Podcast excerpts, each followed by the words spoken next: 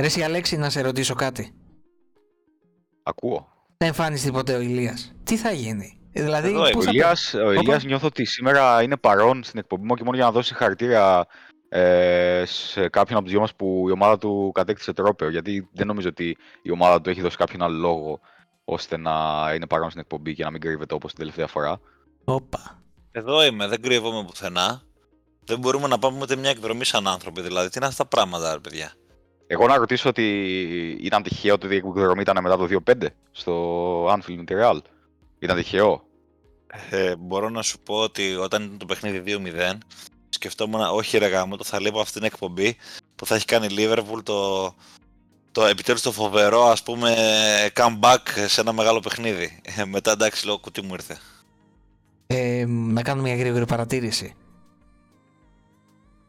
Ναι, Περιμένουμε τι την ρωτάς, παρατήρηση. ε, τι, ε, δημοκρατία έχουμε. Τέλεια, αφού έχουμε δημοκρατία. Μίλησε για comeback. Και η Liverpool είναι μια ομάδα, ένας σύλλογος έτσι που είναι ένα μεγάλο μέλος της ιστορία, μέρος της ιστορίας της, συγγνώμη, έτσι, συνυφασμένο με το comeback, με την ανατροπή, με με. Τώρα πιστεύεις ότι δεν μπορεί να κάνει ένα comeback, ας πούμε, τη Real, θα γράψει ακόμη μια χρυσή σελίδα στην έδοξη ιστορία της; Για πες Αλέξη πώς σου φάνηκε ο τελικός με την Newcastle; ε, μα ρε φίλε, δηλαδή παίζετε με τα νεύρα μου, θέλετε να με, με, με τρελάνετε παιδιά, εντάξει. Βγήκα εκτός εαυτού σε αυτό το παιχνίδι, εκτός εαυτού. Δεν μπορεί λέω να, τα, να το παρακολουθώ αυτό το πράγμα που βλέπω. Τέλος πάντων τώρα, τι να Εντάξει, λέμε. έχουμε ώρα να μιζεριάσουμε για τη Liverpool παρακάτω νομίζω. Εντάξει. Έλα, ας μιλήσει ο Η κυπελούχο. εικόνα, της, η εικόνα της με την Crystal Palace ήταν πολύ βελτιωμένη. Η Ηλία, δεν ξέρω αν συμφωνείς. Ε, ε, τώρα δεν, Καλά, θα, σου εντάξει, πω, εντάξει. θα σου πω Σε- κάτι, σε- σε κοίταξε. λυπάμαι, Ελβίρ. Πρόσεχε να δεις. Επειδή δεν έχω δει δευτερόλεπτο από αυτό το παιχνίδι, για ευνόητους λόγους, ο ένας, ε, ο λόγος τέλος πάντων, τέλος πάντων, για ευνόητους λόγους, λοιπόν, ε, δεν έχω καν εικόνα πώς έχει παίξει. Και προσπαθώ να αντιληφθώ από τα λεγόμενα σου αν με γλεντάς ή αν το εννοείς. Προφανώς με γλεντάς, γιατί τώρα που είσαι καβάλα στα άλογο το παίζεις νταΐς. Αλλά ο καιρός γαρεγγής, φίλε. Πω, πολιακοπουλικά καβάλα στα άλογο εδώ, ακούω χαμός. Ναι, εσύ μου έλεγες πριν ότι νόμιζες ότι έχει κερδίσει η Liverpool την μπάλα γιατί έχει καταντήσει τόσο αδιάφορη που δεν θυμάσαι καν τα αποτέλεσματά τη. Έλα, φέτος είναι η πλέον αδιάφορη χρονιά της Liverpool. Δεν έχει να χαρίσει τίποτα αυτό έλεγα. Ενώ τουλάχιστον ας πούμε η Tottenham, το χ πλην τίμια και τα λοιπά, τίτλους, OK, κάντε χαβαλέ, αλλά χάρη σε ένα ακόμη απολαυστικό μεσημέρι, απόγευμα τι είναι τέλος πάντων, Κυριακής, στους φιλάθλους και όχι μόνο, έτσι. Έτσι. Έτσι. Έτσι, έτσι. Έτσι, έτσι. γιατί... Όχι, μα συμφωνώ γιατί και εγώ, να σου πω τα ψέματά μου, δεν τότε να μην ήμουν σε αυτό το παιχνίδι συγκεκριμένα. Για πολλούς λόγους και για, βαθμο... για βαθμολογικούς στην παρούσα φάση. Τα αντιλαμβάνομαι, είναι δύσκολη μάχη της οκτάδας, δεν θέλεις ένα ακόμη συνδιεκδικητή, οκ. Φτάσαμε, ρε φίλε, ο παδός τότε να μας λέει είναι δύσκολη μάχη της Οχτάδα. Ε, ρε, Παναγία μου. Και Αχ, είχαμε και κύριε, τον πώς- κυπελούχο Καραμπαούχο, Αλέξη. Είχαμε και Α. το κύπελο ε, την πρώτη κούπα της Manchester United μετά από σχεδόν 6 χρόνια. Ε, τη χρονιά εκείνη είχε κατακτήσει πάλι το Carabao Cup αλλά και το Europa League με τον Jose Mourinho. Ε, μπορώ να πω λίγο ότι ενώ γενικά δεν είχα ποτέ σε, κά- σε ιδιαίτερη εκτίμηση του Carabao Cup όπως νομίζω και ε, οι περισσότεροι ποδοσφαιρόφιλοι που παρακολουθούν ε, Αγγλία. Ωστόσο, όταν έχεις ε, ξεχάσει πώς είναι να σηκώνεις ακόμα και κούπα του καφέ, εντάξει, έστω και το Carabao Cup είναι μια αρχή, είναι ένας λόγος να χαρείς. Και μάλιστα απέναντι σε έναν για μένα αρκε- ε, πολύ άξιο αντίπαλο, γιατί ακούγαμε διάφορα για την Newcastle τον τελευταίο καιρό και για τον τρόπο παιχνιδιού της και αυτά. Η Newcastle βγήκε στο γήπεδο για να παίξει ποδόσφαιρο, προς τιμήν της αυτό. Και σίγουρα δεν ήταν και το πιο εύκολο βράδυ για τη United. Ε, φίλε, να σου πω κάτι. Πέραν του γεγονότος ότι, οκ, δεν είναι και κανένας σπουδαίος τίτλος. Για, η- για μένα η συζήτηση τε- αρχίζει και τελειώνει εκεί. Δηλαδή αυτή η φράση όπως την ακούω, ε, λέω ναι, οκ, εντάξει δεν είναι και το Champions League, αλλά την πετάς στα σκουπίδια γιατί θεωρώ ότι είναι πάρα πολύ σημαντικό για μια ομάδα. Πρώτον, να παίζει τελικούς και να ψήνεται σε αυτή τη διαδικασία διεκδίκησης τίτλων. Δεύτερον, οποιοδήποτε τίτλος είναι σημαντικός, δεν κατάλαβα. Δηλαδή, τι σημασία έχει αν είναι Carabao Cup ή αν είναι FA Cup ή αν είναι ε, Community Shield. Δηλαδή, πραγματικά, είναι τίτλοι όλα. Όλα μετράνε. Δεν μπορώ να το, να το εξηγήσω γιατί πρέπει να συνομπάρουμε μια ομάδα που κατακτά ένα τρόπαιο, ας πούμε, εντάξει. Φυσικά. Ε, Συν τη άλλη, ε, κύπελο είναι γι' αυτό. Το ένα από τα δύο κύπελα που έχουν οι Άγγλοι. Ε, από, τις, από τις λίγες χώρες που υπάρχουν ε, περισσότερα από ένα κύπελα. Τουλάχιστον από τις μεγάλες ευρωπαϊκές, μόνο τη Γαλλία μπορώ να θυμηθώ που έχει και δεύτερο. Ε, συμφωνώ για αυτό που είπες απόλυτα και νομίζω ότι βλέποντας τα πρόσωπα των ποδοσφαιριστών και του προπονητή μετά τη λήξη του παιχνιδιού καταλαβαίνεις ότι και για αυτούς σήμαινε πολλά η κατάκτηση του Carabao Cup και για λόγους που είπες εσύ να ψηθούν οι παίχτες να παίξουν ένα τελικό να ε, να, να μάθουν τέλος πάντων σε τέτοιες καταστάσεις. Γιατί κατά τα ψέματα, όταν είσαι ένας σύλλογος σαν τη Manchester United, αυτή πρέπει να είναι μια συνηθισμένη εικόνα και όχι κάτι που γίνεται κάθε 6 χρόνια. Ε, και απ' την άλλη, ε, αποκτούν εμπειρίες και σίγουρα θα είναι πιο έτοιμοι σε τελικούς, όπως και όπως είπαμε και προηγουμένως, πιο ας το πούμε, σημαντικών διοργανώσεων, εφόσον το καλό έρθουν τα επόμενα χρόνια. Και γενικά μια καινούρια προσπάθεια που έχει ξεκινήσει η United και πηγαίνει πάρα πάρα πολύ καλά ε, είναι πάρα πολύ κρίσιμο να μπολιαστεί με τίτλους. Είναι αυτό που λέμε, έτσι. Η διαδικασία που ψήνουν τους παίκτες. Ε, εγώ να ρωτήσω κάτι άλλο. Ο Μαγκουάιρ μπήκε στο 88 για να πάρει το credit ότι έπαιξε στο τελικό σαν αρχηγός της ομάδας. Και σήκωσε την κούπα. Να συμπληρώσω εγώ. Δηλαδή, πόσο μπορεί να αμαυρωθεί τώρα μια επιτυχία της ομάδας; Τώρα μπαίνει ο Μαγκουάιρα να σηκώσει την κούπα, ρε παιδί μου. Δηλαδή. Ε, είναι κρίμα να μην έχεις την αρχηγάρα σου μέσα όταν, ε, όταν είσαι έτοιμος να κατακτήσεις ένα κύπελο μετά από χρόνια. Οπότε τη, τη μισή και μόνο θα έπρεπε να βρίσκεται ο Μαγκουάιρ στο γήπεδο. Είμαστε εμπαθείς, πιστεύετε; Δεν εμπαθείς, δεν, δεν είναι η σωστή λέξη, όχι. Ε, περισσότερο ρεαλιστές θα γιατί όντως προφανώς ο Μαγκουάιρ δεν είναι παίκτης επίπεδο Manchester United, το έχουμε πει χίλιες φορές. Ε, δεν χρειάζεται να το ξαναπούμε. Αλλά, ok, okay, όταν έχεις φτάσει ένα τελικό στο 88 και στο 2-0 και θες να ε, σκοτώσεις το παιχνίδι και να σιγουρέψει ότι δεν μπορεί να κινδυνεύσεις, ok, okay, μπορείς να καταφύγεις και σε λύσεις. Α, βάζω ένα τρίτο στόπερ και βγάζω επιθετικό απλά για να κλειδώσει το παιχνίδι.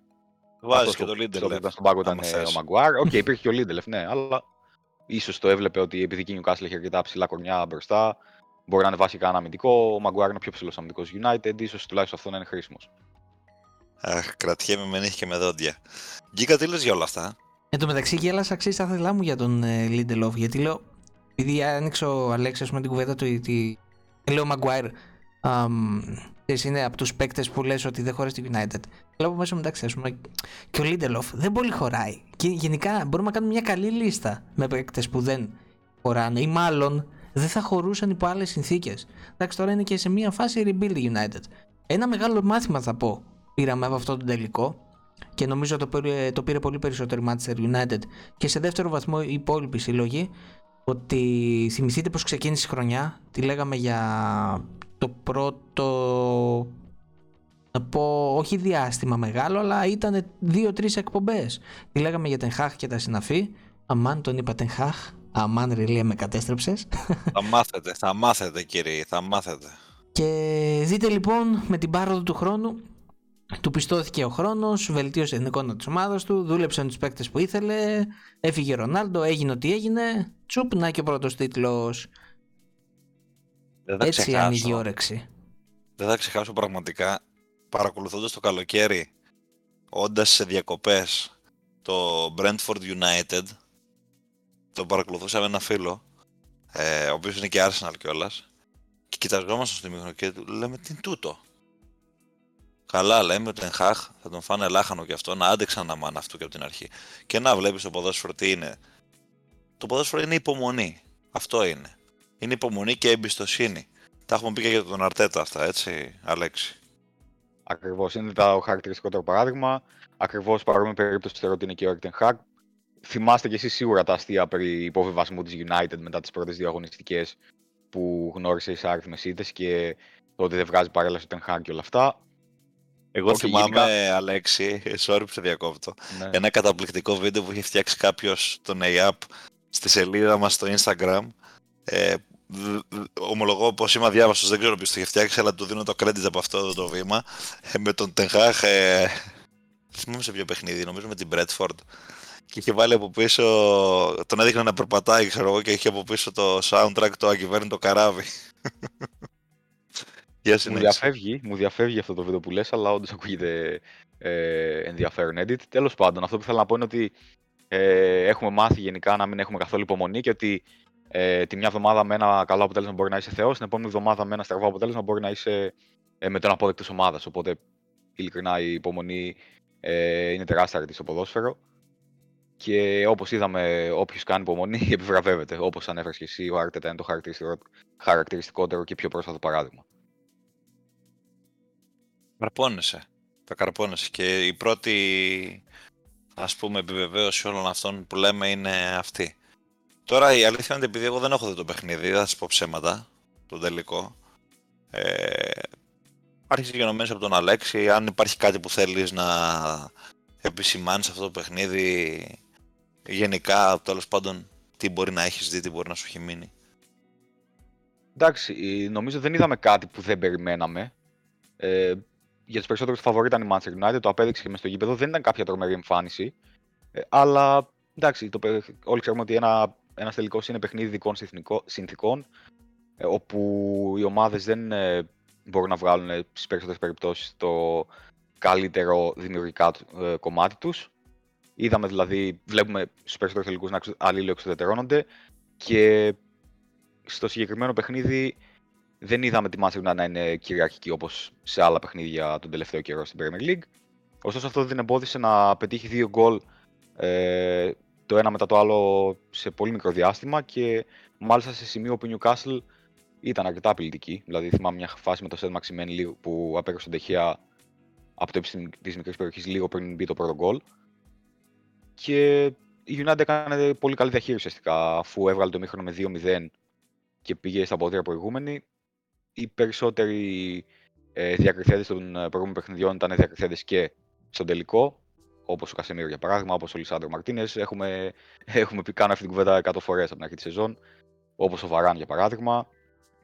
Δεν, ε, δεν νομίζω. Αυτό, δεν νομίζω ότι υπάρχει κάτι άλλο άξιο αναφοράς γιατί ε, δεν είχαμε κάτι τρομερό. Να πούμε μπράβο στην Newcastle για άλλη μια φορά γιατί ε, ήταν τρομερή πορεία της. Δεν νομίζω ότι πολλοί κόσμοι θα περίμενε ακόμα και μετά την εξαγορά από τους Άραβες και, την, ε, και τον ενθουσιασμό του καλοκαιριού, ότι θα έφτανε τόσο γρήγορα να παίξει ένα τελικό κυπέλου μέσα σε λίγους μήνες.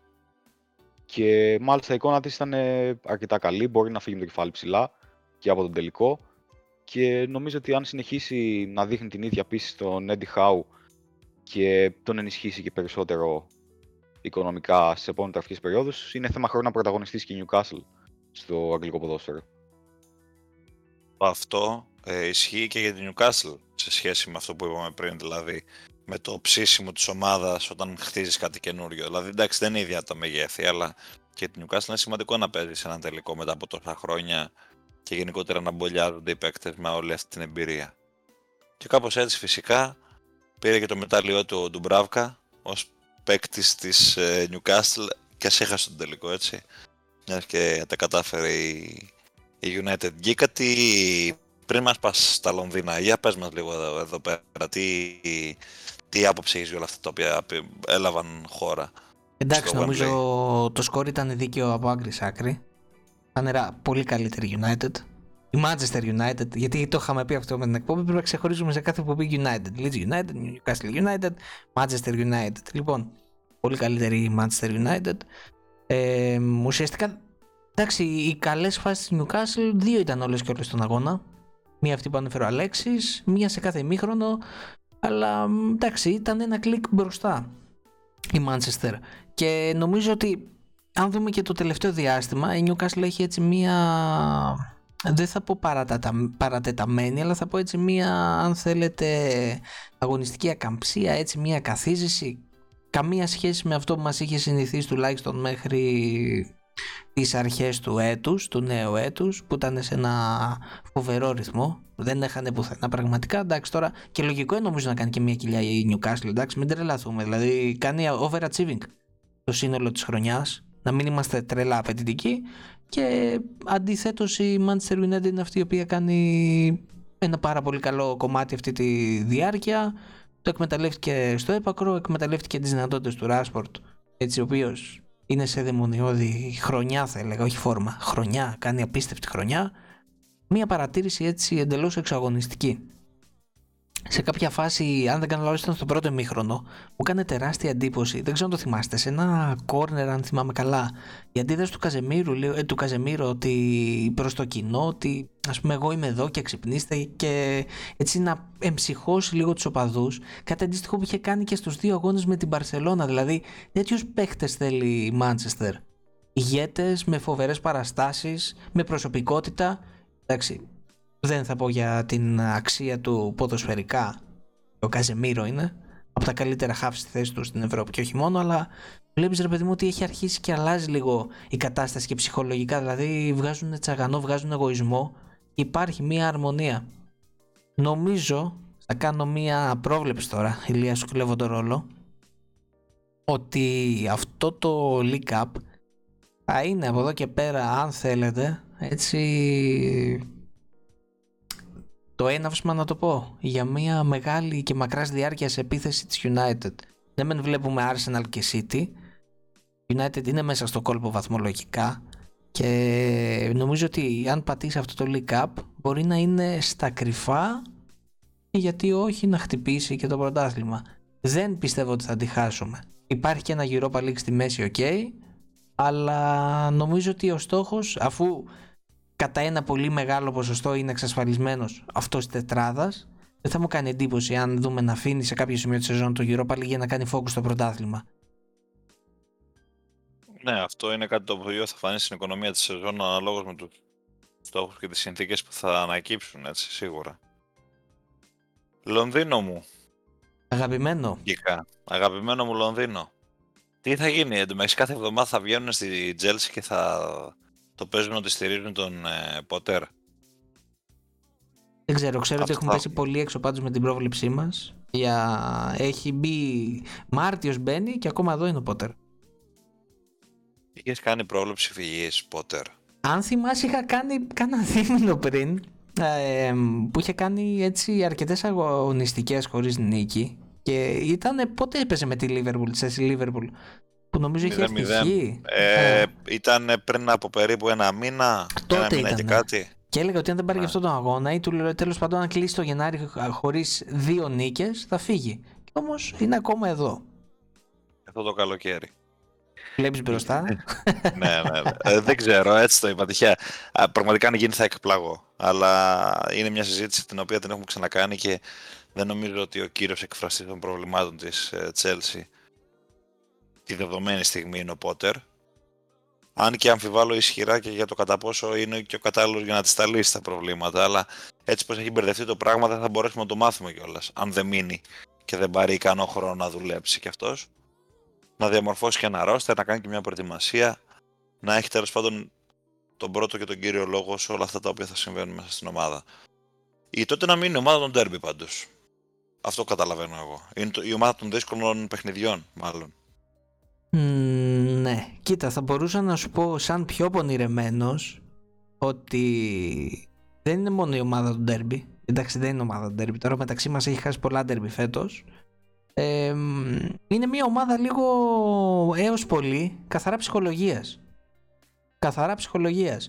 Είχα πει στην περασμένη εκπομπή με τον Αλέξη, δεν θυμάμαι αν το είχα πει και πιο πριν, όταν κάναμε πάλι σαν τριάδα, ότι αυτό το διάστημα που τα έφερε έτσι τύχει να χρειαστεί να μείνει λίγο καιρό εκτός του πάγκου της ο Κόντε, βλέπω την ομάδα να παίζει λίγο πιο ελεύθερα. Βλέπω τους παίκτες όταν παίζουν λίγο, με λιγότερο φόβο, αν θέλεις. Με περισσότερη ελευθερία στο παιχνίδι τους, δηλαδή ξέρω. Ήταν μια συγκυρία που αν θυμάστε για ένα αγώνα γύρισε ο Κόντε και έκανε ήττα η τότε να μου ξανά για ιατρικούς λόγους και όσο διάστημα λείπει πάλι τους βλέπουμε λίγο πιο χαλαρούς. Φαίνεται αυτό, αποδίδεται, αποτυπώνεται. Ορίστε. Τον λες γρουσούρι, τον κόντε. Όχι, ρε, καμία σχέση. Τον λέω. Δεν ξέρω, αυτό μου βγάζει ότι σαν να, σαν να, όχι, σαν να το φοβούνται. Ξέρεις, προσπαθώ να δοκιμάσω λίγο τα λόγια μου. Σαν να. Δεν ξέρω, κάπως έτσι. Βλέπω μια πιο καλή ψυχολογία, μια μεγαλύτερη ελευθερία αν θες το παιχνίδι στο Tottenham. Ε, Παρ' όλα αυτά, μιλώντας για κόντε και παιχνίδι της Τότεναμ, είχαμε καιρό να το δούμε αυτό. Για άλλο ένα παιχνίδι λοιπόν, πρώτο κακό ημίχρονο, δεύτερο σούπερ, σούπερ. Πολύ καλύτερο ημίχρονο από το πρώτο για την Τότεναμ. Το πρώτο ημίχρονο δεν έκανε απολύτως τίποτα, επιθετικά. Αντιθέτως, η μία και μοναδική καλή φάση του πρώτου ημίχρονου άνοιγε στην Chelsea. Το δεύτερο ημίχρονο κλασικά Παλιά καλή τότε που αγαπήσαμε. Παλιά καλή. Σε, έως τώρα σεζόν τέλος πάντων.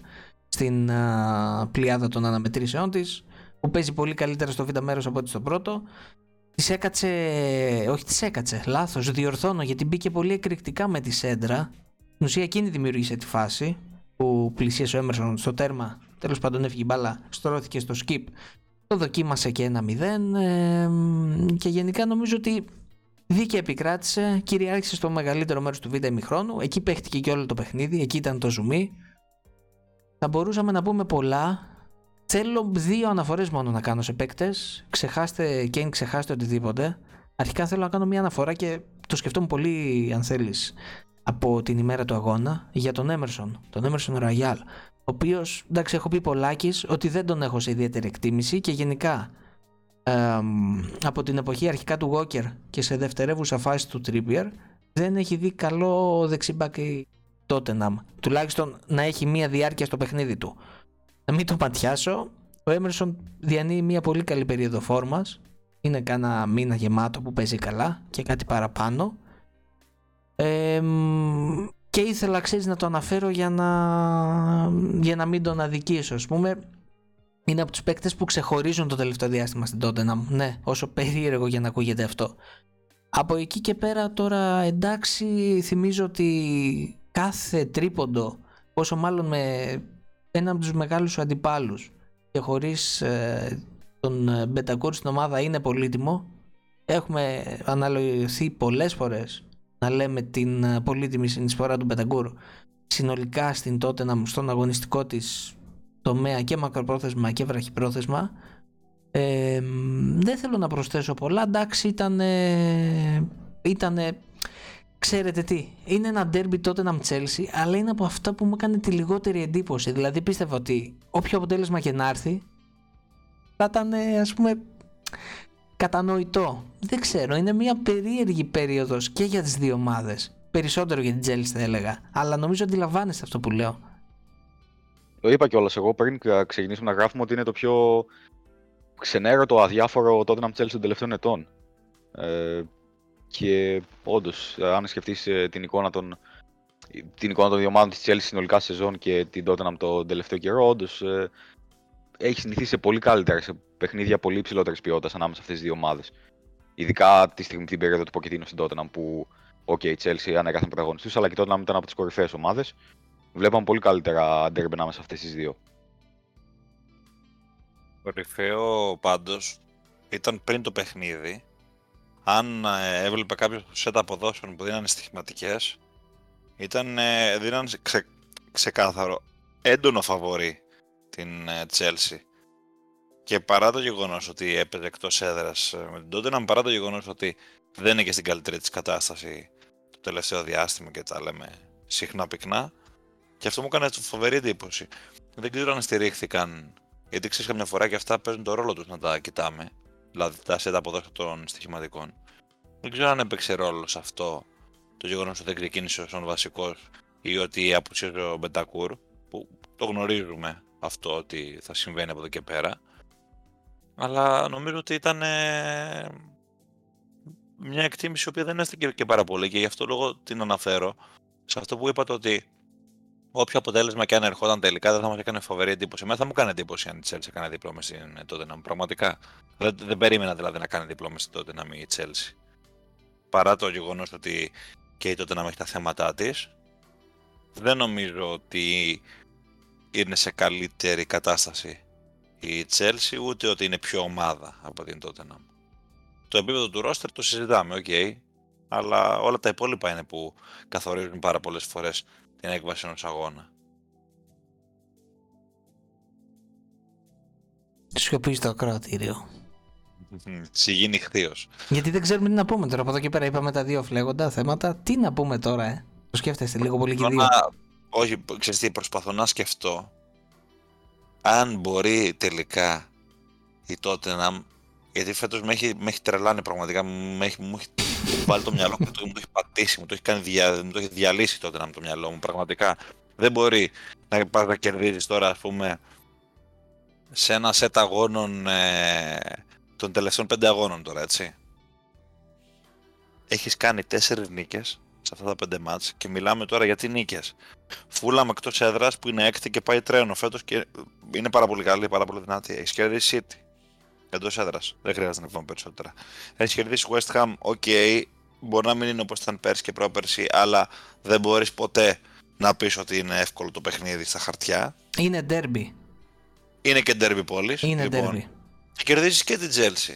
Άλλο και, ντέρμπι. και μέσα σε όλα αυτά τα παιχνίδια, αν υπήρχε ένα ρημάδι παιχνίδι που να μπορούσαμε να χαρακτηρίσουμε ως πιο βατό ή πιο εύκολο, ήταν το εκτός έδρας με τη Leicester. Λόγω της φετινής κατάστασης της Leicester και της αδυναμίας της στο αμυντικό κομμάτι. Και έχασε 4-1 εκεί.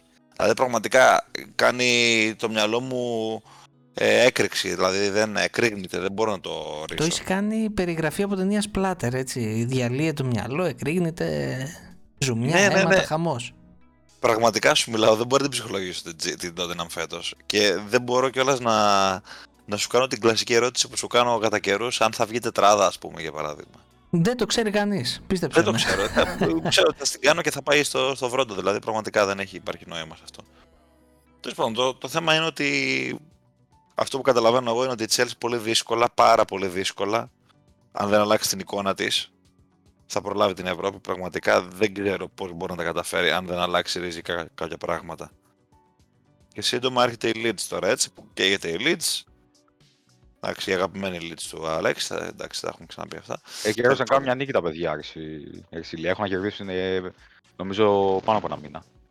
Είχαν. Γιατί, μωρέ, Είχαν. γιατί- Τι εννοείς; Για, για την Chelsea, για την Chelsea Α, μιλάω. συγγνώμη, συγγνώμη. Θα, Δικηγόρο θα έλεγα εγώ καιρός να κάνει μια νίκη Leeds. Σε, σε σκέψου Ναι, λίγο είσαι πιο- καλά τώρα. Ο άνθρωπος εδώ καίγεται μήπως τη δύση Championship τώρα. Τι, τι συζητάμε. Ε, ναι. Να σου πω κάτι Εντάξει. όμως, Γιάκο. Ε, Ναι. Οκ, υπάρχει κόντρα που είναι γνωστή, αλλά ε, τα ντέρμπι με τη Leeds ε, έχουν μια ιδιαίτερη ομορφιά και αν η Leeds αποφασίσει Championship δεν θα τα έχουμε του χρόνου. Οπότε Α, μπράβο. ε, και στις δύο περιπτώσεις υπάρχει κάτι που θα χάσεις. Συμφωνώ απόλυτα. Και γενικά, εμένα δεν μου αρέσουν οι ομάδες τύπου Bournemouth, να σου πω την αλήθεια. Με Ναι. όλο το σεβασμό στα συμπαθέστατα κεράσια. Δεν μου αρέσουν εμένα αυτές οι ομάδες, δεν τις μπορώ. Θέλω ομάδες που έχουν ένα background, τύπου Lynch, τύπου West Ham, τύπου Everton. Μ' αρέσουν αυτές, είναι άλλα το πίπερο ρε παιδί μου. Δηλαδή, αυτό που με ρώτησες κάποια άλλη στιγμή, το θυμάμαι τώρα, δεν θυμάμαι πότε βέβαια, πιο παλιά σε άλλη εκπομπή, ότι σαν οπαδός του Liverpool θα ήθελα να πέσει η Everton. Σας μιλάω με όλη μου την ειλικρινία, δεν θέλω καθόλου να πέσει η Everton. Καθόλου, πραγματικά. Θες να πηγαίνεις εκεί να τρως ξύλο και να φεύγεις. είναι ρε παιδί μου ένα στοιχείο που το θέλω να το βλέπω στην Premier League.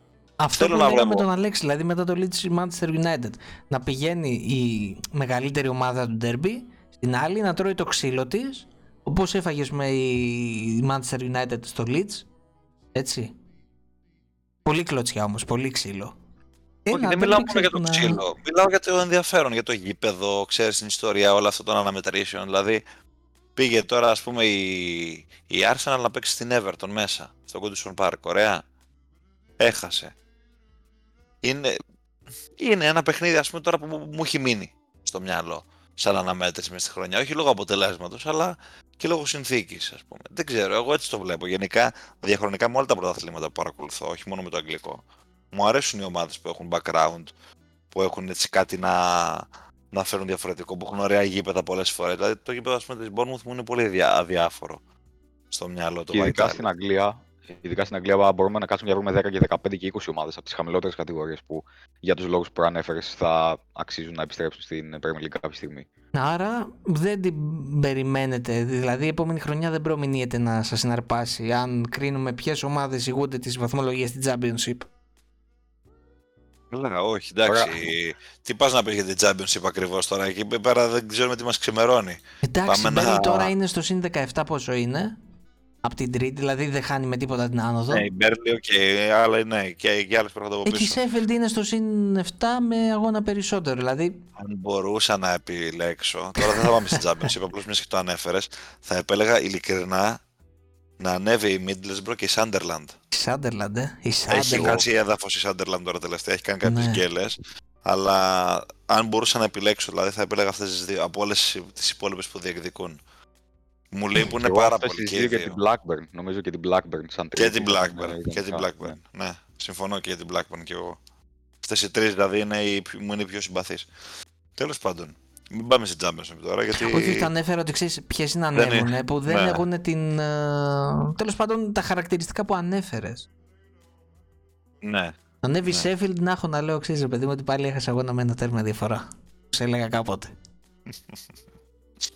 ναι, ισχύει, ισχύει, ισχύει. Ε, και εσύ του γεγονότος ότι μα, μου αρέσει να βλέπω και ομάδες που έχω χρόνια να δω στην ε, πρώτη κατηγορία, ας πούμε. Είναι και αυτό το στοιχείο. Για να μην βλέπεις τις ίδιες να ανεβαίνουν ή να πέφτουν να Ναι, ξανανεβαίνουν. δηλαδή τη Sheffield τώρα Την- δεν θέλω να τη δω. Norwich. Εντάξει, φτάνει. Δηλαδή την είδα και την Burnley. Αλλά τι να κάνουμε τώρα, δεν τα επιλέγουμε εμείς αυτά. Τη Millwall θα τη θέλατε; Μπα, όχι. Όχι, όχι. Δεν θα ήμουν αρνητικός μόνο και μόνο για να ζήσουμε ένα Millwall West Ham σε επίπεδο Premier League. Μόνο και μόνο για αυτόν τον λόγο. Μου έχουν λείψει πολλές ομάδες. Δηλαδή τώρα με βάλετε στο τρυπάκι, ρε γραμμότο. Δηλαδή, ας Ναι, πούμε, αν η πιάσουμε Μπέρ- αυτή την κουβέντα. θα Ναι, η τελειώσουμε αύριο, Birmingham, οπότε. ας πούμε, μου έχει λείψει πάρα πολύ. Είναι πολλά τα χρόνια ας πούμε, που λείπει από αυτή την κατηγορία. Τέλος πάντων, ναι, οκ. Ε, δεν είναι ότι σαν οπαδό τη Liverpool κοιτάζω προς τα κάτω. Ε, Δεν, είναι, δεν είμαι τόσο χαμηλά. Ε, προς τα πάνω θα κοιτάξω. Εντάξει, τώρα σας είπα, εγώ το παιχνίδι της Liverpool ας πούμε δεν το είδα. Στο Selhurst Park. Ήταν πάρα πολύ πιθανό το αποτέλεσμα της ισοπαλίας θα πω εγώ, γιατί και η, η Palace είναι ομάδα της ισοπαλίας. Η Liverpool ήρθε τσαλαπατημένη σε αυτό το μάτς, δεν είχε και πολλές ελπίδες. Τέλος πάντων, δεν νομίζω ότι έχουμε να συζητήσουμε και πολλά για αυτό το παιχνίδι. Αυτό το οποίο ήθελα εγώ να κάνω σαν σχόλιο, μιας και έλειπα και στην προηγούμενη εκπομπή πολύ γρήγορα, είναι ότι η Liverpool αν δεν κοιτάξει λίγο να φτιάξει τον τρόπο με τον οποίο αμήνεται και τον τρόπο με τον οποίο φτιάχνει το παιχνίδι της από πίσω, δεν μπορεί να έχει πάρα πολλές πιθανότητες για κάτι πολύ καλό στη χρονιά, όπως ας πούμε η τετράδα, γιατί είναι το τελευταίο πολύ καλό που μπορεί να μείνει όρθιο. Ε, εκεί είναι όλα τα προβλήματα. Και με τη Real και την πάτησα και με την Newcastle εκεί έφαγε φάσεις. Και με την Everton ε, το παιχνίδι εξελίχθηκε ε, πάνω σε μια κλωστή. Δηλαδή, αντί να γίνει το 0-1 σε μια φάση, έγινε το 1-0 και μετά άλλαξε όλη η ροή του. Ε, εκεί είναι η όρη ιστορίας. Τώρα δεν ξέρω. Λέγαμε το προηγούμενο διάστημα ότι χρειάζεται μια καλή νίκη. Ε, δεν υπάρχουν τώρα καλές και κακές νίκες. Έκανε δύο καλές νίκες, τις, ε, τις βρήκε μπροστά της, ε, τις πλήρωσε με το χειρότερο τρόπο εν τέλει. Στο Να Champions σε League. διακόψω λίγο εδώ πέρα. Υπάρχει Ναι. μια ενδεχόμενη πάρα πολύ καλή νίκη αν δεις το πρόγραμμα παρακάτω για τη Liverpool. Σε περίπτωση που έρθει. Με τη Wolves. Φυσικά Το αναφέρομαι, παιχνίδι. φυσικά αναφέρομαι στο derby με τη Manchester United, το οποίο είναι το αμέσως επόμενο μετά τη Wolves. Στο Anfield. Ναι. Ναι, οκ, έχεις ένα point. Ναι, σωστό είναι αυτό, αλλά μάλλον Νομίζω εγώ είναι δεν από τα μπορώ... παιχνίδια που, που μπορούν να γίνουν turning point σε μια σεζόν. Ειδικά έτσι όπως ε, είναι τώρα η Liverpool πεσμένη και η United ανεβασμένη. Αν έρθει το παιχνίδι με νίκη της Liverpool, μπορεί να είναι το σημείο που θα αλλάξει η ψυχολογία σίγουρα και ποιος ξέρει και η πορεία παρακάτω της Liverpool. Απλώς Αλέξης, μάλλον είσαι δεν καλά. μπορώ- Τελείως λέμε, αλλά Ναι. Τι πήγες να πεις Γκικά; Λέω Αλέξης είναι καλά. Τι λέει; Δεν ξέρω, τον έχουν πιάσει εξευρωπαϊσμοί έγινε, του τι τώρα, είναι μάλλον αυτό επειδή τώρα; πήρε κούπα. εγώ ναι, απλώς ναι. προσπαθώ να, να, να βλέπω και τις δύο πλευρές του νομίσματος. Μήπως είναι κάποιος φοράει τη μάσκα. Πώς ήταν στο Σκουμπιντού, ξέρω που φορούσαν τη Ναι, μάσκα ναι, και ναι, ναι. τους έβγαζε τη μάσκα και έλεγε Εσύ είσαι τελικά ο κακός. Στο τέλος του Ναι, επεισοδίου. ναι. Κάποιος άλλος είναι ο Ναι. Χασόγιας. Όχι, τώρα είναι, ξέρω εγώ τι κάνει. Τώρα όταν είναι χαρούμενος, έτσι το παίζει λίγο πιο. Γαλιφιές, ε. Ναι, ναι, ναι. Κοίταξε να δεις, θα σου πω ρε εσύ Αλέξη και το εξής. Και σοβαρά τώρα. Πρώτον, δεν μπορώ να δω πολύ εύκολα, αν και derby είναι όλα γίνονται, το έχουμε ξανασυζητήσει, πώς μπορεί η Liverpool μετά από αυτό το στραπάτσο από τη Real να συνέλθει πολύ άμεσα με κάποιον συγκεκριμένο τρόπο. Για μένα αυτός ο, αυτός ο τρόπος είναι να παίρνει τα μικρά παιχνίδια. Και εκεί πρέπει να στοχεύσει η Liverpool πλέον. Δηλαδή, Wolves εντός έδρας, πάρτιν. Παρακάτω είναι η Bournemouth εκτός έδρας. Καθάρισέ την. Πάρε τη φούλα με εντός έδρας. Μικρά παιχνίδια. Δεν είναι όλες οι ομάδες του ίδιου βεληνικούς φέτος, αλλά καταλαβαίνετε τι θέλω να πω. Δηλαδή, δεν πρέπει να κοιτάξεις τα ντέρμπι τόσο πολύ τη δεδομένη στιγμή. Απλώς πρέπει να μαζέψει βαθμούς οπωσδήποτε γιατί καίγεται. Δηλαδή, αν μπορώ να τικάρω στο ημερολόγιο, πρέπει να τικάρω 3 βαθμούς με Wolves, 3 βαθμούς με Bournemouth, 3 βαθμούς με Fulham πριν πάει μετά στα derby. Γιατί είχε πάνω τα 3 derby μετά, έτσι. City, Chelsea, Arsenal. Και μέσα σε 10 μέρες. Επειδή κοιτάζω τώρα το πρόγραμμα. 1 Απριλιά μέχρι 10 Απρίλη, 9 Απρίλη. City Liverpool, Chelsea Liverpool, Liverpool Arsenal. Τι συζητάμε λοιπόν; Τέλος πάντων, δεν ξέρω. Το τσιπάκι για να γυρίσει. Πρώτα Απριλιά Ε, είπες. Πρώτα Απριλιά, ναι. Υγεία να έχουμε, ξέρεις τα λέμε. ε. Ότι μπορεί να στεφθεί η Arsenal πρωταθλήτρια εκείνη την ημέρα. Όχι, ότι και έτσι Liverpool και θα είναι σε ψέμα. Είσαι πάρα πολύ κακός και θα στο φυλάξω γιατί δεν θα αργήσει η ώρα κατά την οποία η Tottenham θα ψυχοράγει πάλι Με Και τη θα Liverpool συζητήσουμε. γενικά εννοείς. με τη Liverpool και θα τα Α. συζητήσουμε εν καιρό τότε. γιατί να ξέρεις ότι εγώ θα μπορούσα τώρα πάρα πολύ εύκολα σήμερα να, να παίξω με την ε, κατάκτηση τροπέου από τη United έναντι της δικής σου και να πω ας πούμε ότι ο, ο Christian Eriksen έπαιζε στην Tottenham έφτασε να, ένα βήμα από το θάνατο ο άνθρωπος και γύρισε πάλι στη ζωή Μην Και γίνεται. πήγε- ντροπή, ρε. και πήγε στη United και κατάκτησε και τρόπαιο. Δηλαδή και έχουν γίνει όλα αυτά και ακόμα τότε ένα κούπα δεν έχει δει. Τι είναι αυτά, ντροπή. ρε. Αλλά δεν, δεν θα το κάνω γιατί είμαι καλός άνθρωπος. Εμείς έχουμε πάρει Audi Cup και Maserati Cup. Εσείς δεν ξέρω, Έτσι. κύριε. Αυτοκι... Αυτοκινητοβιομηχανίε ενωμένες. Ποιο ήταν το δεύτερο, ο Audi Cup ήταν και πέρσι το καλοκαίρι. Πότε ήταν πήρε άλλο ένα τότε, κάτι αντίστοιχο λες. Τέλος πάντων, δεν Ε, πειράζει. ε, έπρεπε να- Πολυνίκη έπρεπε να πολυνίκη θυμάσαι. θεσμού δηλαδή. Ναι, ναι. Έπρεπε να τα θυμάται αυτά γιατί ξέρεις είναι παράσημα, ρε παιδί μου. Πώς βάζουμε τα Εσύ, δεν- αστεράκια. περίμενε, στις περίμενε. Εσύ ομάδες. δεν έλεγες στην αρχή ότι όλα είναι κύπελα; Μου τα γυρίζει Ε, τώρα; Ε, όχι και τα φιλικά, ρε φίλε. Εντάξει, είπαμε τώρα, μην το Τα παρακάνω. φιλικά εξαιρικά ήταν με τη Real και την Bayern. Ναι. Ε, λοιπόν, το αντιπαρέρχομαι και... Δεν μπορώ. Και ήθελα να κάνω ένα πολύ σύντομο σχόλιο πριν πάμε προς το τέλος για τα υπόλοιπα από κάτω. Ε, δεν νομίζω πραγματικά ότι υπάρχει καμία ελπίδα άσχετα αν βαθμολογικά είναι μέσα όλα. Βασικό να μιλάω τώρα. Κατά την οποία ο Southampton θα σώσει την κατηγορία, ρε παιδιά, πραγματικά. Δεν, δεν ξέρω πώς μπορεί να γίνει αυτό. Δεν ξέρω με ποιον τρόπο. Και αν δεν είχε κάνει και αυτό το θαύμα της νίκης, θαύμα, το πολύ δύσκολο διπλό της νίκης επί της Chelsea, θα ήταν πάρα πολύ χαμηλά βαθμολογικά. Έχασε και από την Lynch, η οποία Lynch είναι στα δικά της τα ζόρια, αλλά τώρα ίσως και με νέο τεχνικό ε, να μπορέσει κάπως να πατήσει πιο καλά. Έκανε μια σημαντική νίκη. Αλλά πιστεύω ότι θα είναι, η πιο- είναι μέχρι στιγμής η πιο δυσάρεστη έκπληξη του πρωταθλήματος, αλλά θα είναι και η κατάληξή της μάλλον δυσάρεστη. Αλέξη, τι λες; Κάτσε τώρα να φέρεις τη Leeds στη Southampton. Southampton. Γιατί, ναι, διαφωνώ ότι η Southampton είναι η πιο δυσάρεστη έκπληξη της ε, ε, σεζόν. Πολύ απλά επειδή θεωρούσαμε ότι και πριν ξεκινήσει η σεζόν θα παλέψει για να σωθεί. Άσχετα το ότι είναι τελευταία αυτή τη στιγμή και ίσως είναι το πρώτο φαβόρι να υποβιβαστεί. Ε, κατά τα άλλα, ναι, συμφωνώ ότι η κατάσταση είναι δύσκολη ε, για τους Αγίους και εφόσον ε, ιτήθηκε στο Elland Road που ε, ήταν, αποτέλεσμα, ήταν ένα παιχνίδι στο οποίο έπρεπε να πάρει αποτέλεσμα, θέλει να επιστρέψει στο κόλπο της ε, παραμονής. Τώρα τα πράγματα δυσκολεύουν από εδώ και πέρα. Κανονικός προπονητής δεν υπάρχει.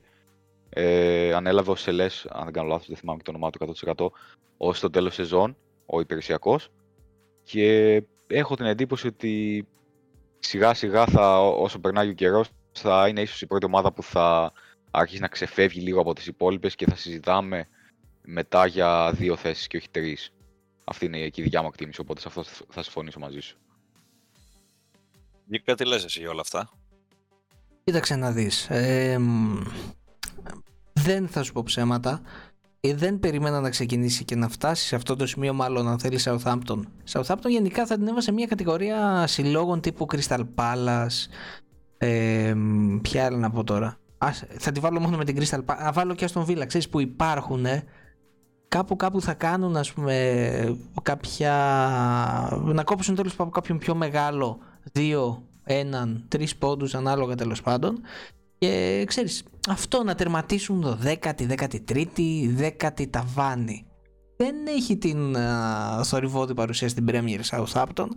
Και αν το θέλεις ακόμα και τώρα εδώ που είναι αθόρυβα έχει πάει. Τέλος πάντων τώρα για να το κάνω λίγο πιο σοβαρό δεν ξέρω έχω πει εδώ και καιρό ότι δεν θέλω να κάνω ξανά προβλέψεις γιατί αν θυμάστε παιδιά το τι συζητούσαμε πριν δύο μήνες, πριν έναν, πριν τρεις έχει αλλάξει πάρα πολύ ο πίνακας βαθμολογίας από την 12η θέση και κάτω. Και μπορεί και να αλλάξει ξανά, εγώ σας λέω, σε 2-3 εβδομάδες. Δηλαδή δεν υπάρχει κάτι δεδομένο. Θυμηθείτε, ας πούμε, που ήταν η Νότιχαμ, το πιο λαμπρό παράδειγμα που έχω αυτή τη στιγμή στο μυαλό μου. Πώς μεταμορφώθηκε. Αυτό το αχανές ρόστερ, πράγματα τα οποία λέγαμε και ξαναλέγαμε. Ε, αν παρόλα αυτά επικρατεί στο απευκτέ σενάριο για τη Southampton, εντάξει, τι να πω, οκ, δεν θα πω ότι δεν θα το άξιζε, δηλαδή έχει δείξει μια αστάθεια. Αν εξαιρέσουμε τη μεγάλη νίκη απέναντι στην Τσέλσι, έχει δείξει ένα απογοητευτικότατο θα έλεγα, πρόσωπο. Οκ. Και να προσθέσω ότι πόσο πια θα κουβαλάει ο Ward-Prowse. Και μάλλον μέχρι πότε, ή μάλλον ξαναντιστρέφω μόνος με την ερώτηση, πότε θα πάει σε μια μεγαλύτερη ομάδα. Μου κάνει εντύπωση ακόμα που είναι τη Southampton. Του χρόνου κατά πάσα πιθανότητα. Ναι. Αυτό το λέγαμε Αν από το 20, άστο. υποβαθμιστεί, άστο. Ισχύει, το λέμε πολλά χρόνια αυτό. Αλλά αν υποβαστεί καλά. η Southampton, Αυτό. ίσως να έχουμε αυτό. Δεν νομίζω να κάτσει να παίξει Championship. Εντάξει, είναι πολύ καλός για αυτό το επίπεδο. Το Ναι. ίδιο λέγαμε και αν θυμάσαι Ηλία στην πρώτη σεζόν των 12 Yards και για τον Pereira της West Brom, το θυμάσαι; Ναι, ισχύει, έχεις δίκιο. Αλλά, αλλά έγιναν πολλά από τότε μέχρι τώρα. Ισχύει αυτό. Ισχύει. Συμφωνούμε. Λοιπόν, ε, θα το αφήσουμε εδώ. Έχουμε μπροστά μας παιχνίδια κρίσιμα να ανανεώσουμε το ραντεβού μας, να τα συζητήσουμε. Ε, και σίγουρα αυτό το παιχνίδι που έθ- έβαλε ο Αλέξης στο τραπέζι, το Liverpool United, είναι αυτό το οποίο... Ε, όπα ρε. Τι Liverpool United λέω εγώ. Α, ναι, Liverpool United. Έχω, παιδιά, έχω πάθει κρασάρισμα, δεν είναι τίποτα. Λοιπόν, το Liverpool United λοιπόν το οποίο θα έχουμε την ε, ευκαιρία να δούμε τις επόμενη, την επόμενη αγωνιστική θα είναι νομίζω στο επίκεντρο της ε, συζήτησης την επόμενη φορά. Μέχρι τότε να είστε όλοι καλά και ανανεώνουμε το ραντεβού μας για την επόμενη φορά. Καλή συνέχεια παιδιά. Καλή συνέχεια σε όλους.